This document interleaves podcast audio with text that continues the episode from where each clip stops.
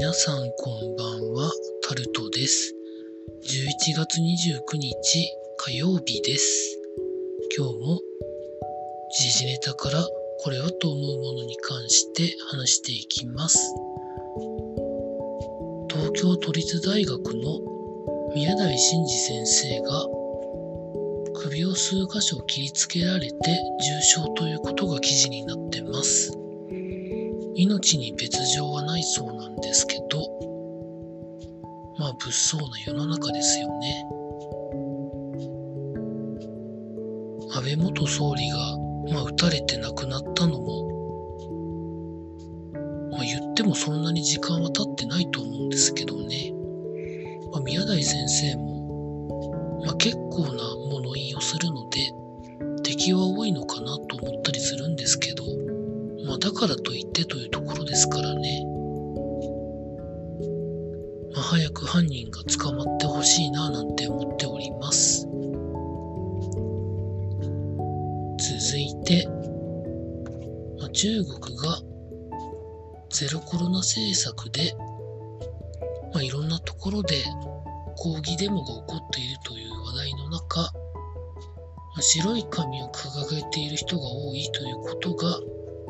記事になってます。記事の中では、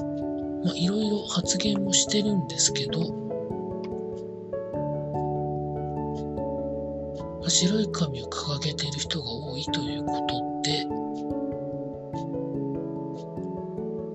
まあ、白い紙の意味合いに関しては、言論の自由がうんぬんとか、いろんなことが書かれてあるみたいです。まあ、今回の抗議デモは、まあ、過去にあった天安門事件などと比べると、まあ、純粋にそういう言論がどうのこうのとかっていうことでもなさそうなので、もちろんコロナのゼロコロナ政策の反動が、まあ、生活にむちゃくちゃ影響出てるということもあると思う、これはだから地方政府が舵取りを間違えると、天安門事件以上なことになるんじゃないかなと危惧はしてるんですけどね。まあでも、仮に今のゼロコロナ政策を緩めたとして、仮に今の日本並みの第8波並みの毎日感染者が出たとしたら中国どうなるのかなというのも結構怖いよねとは思うんですけどどんなもんなんでしょうか。続いて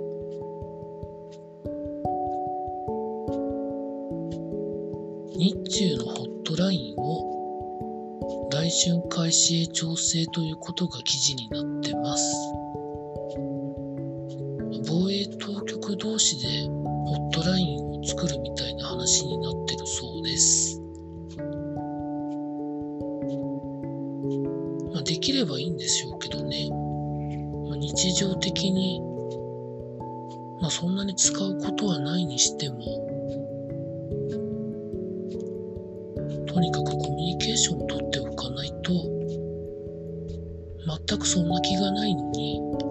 予期しないことが起こった時に歯止めが効かなくなりますからね。続いて、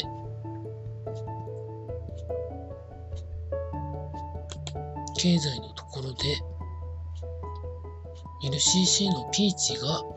年末年始など92便の欠航を発表ということが記事になってます。納入を予定していた機材が間に合わない影響けるということで、すでに6000席ぐらいを売っているということなんですけど、払い戻しや振り替えで対応するそうです。サプライチェーンが混乱していて、まあ、製造しているエアバスもなかなか大変みたいです。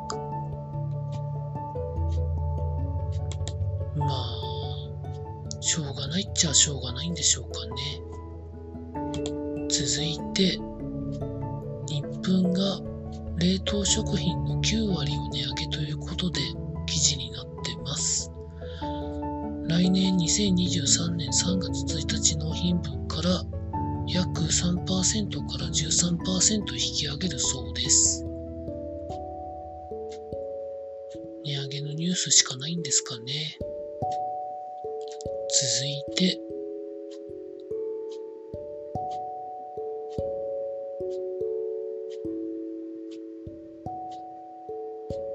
ロイヤルホストのパンケーキが話題になってるそうなんですけど、テレビ番組の TBS でやっているジョブチューンで、またそういうチェーン店の食べ物を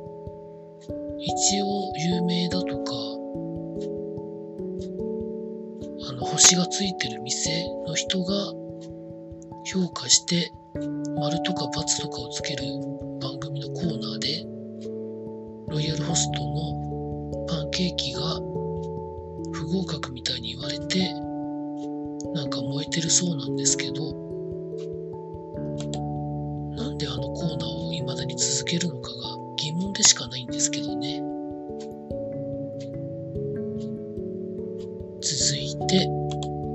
ポーツのところで FIFA ワールドカップカタール大会は今日から3試合目で同時刻スタートの2試合が行われます。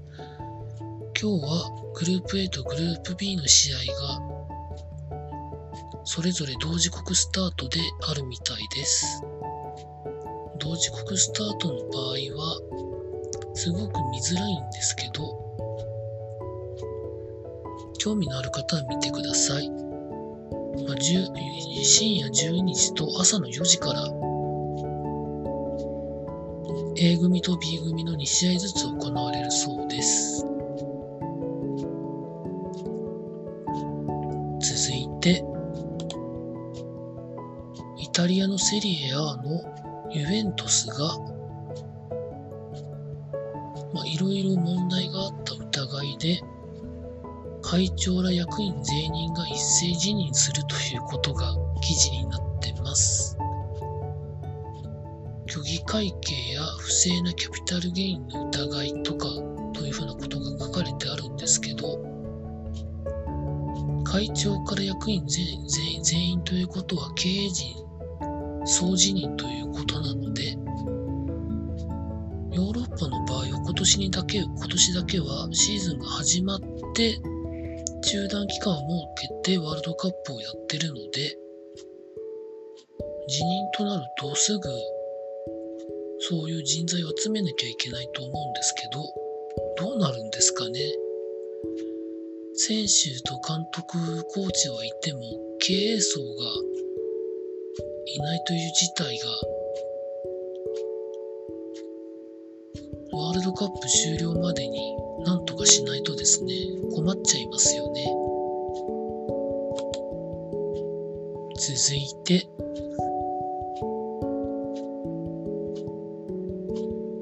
まあその他サッカーの話、FIFA ワールドカップの話とかが、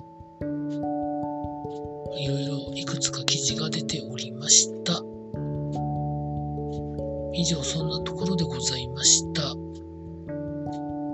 明日も労働頑張りたいと思います。明日で11月が終わっちゃいます。早すぎますかね。以上タルトでございました。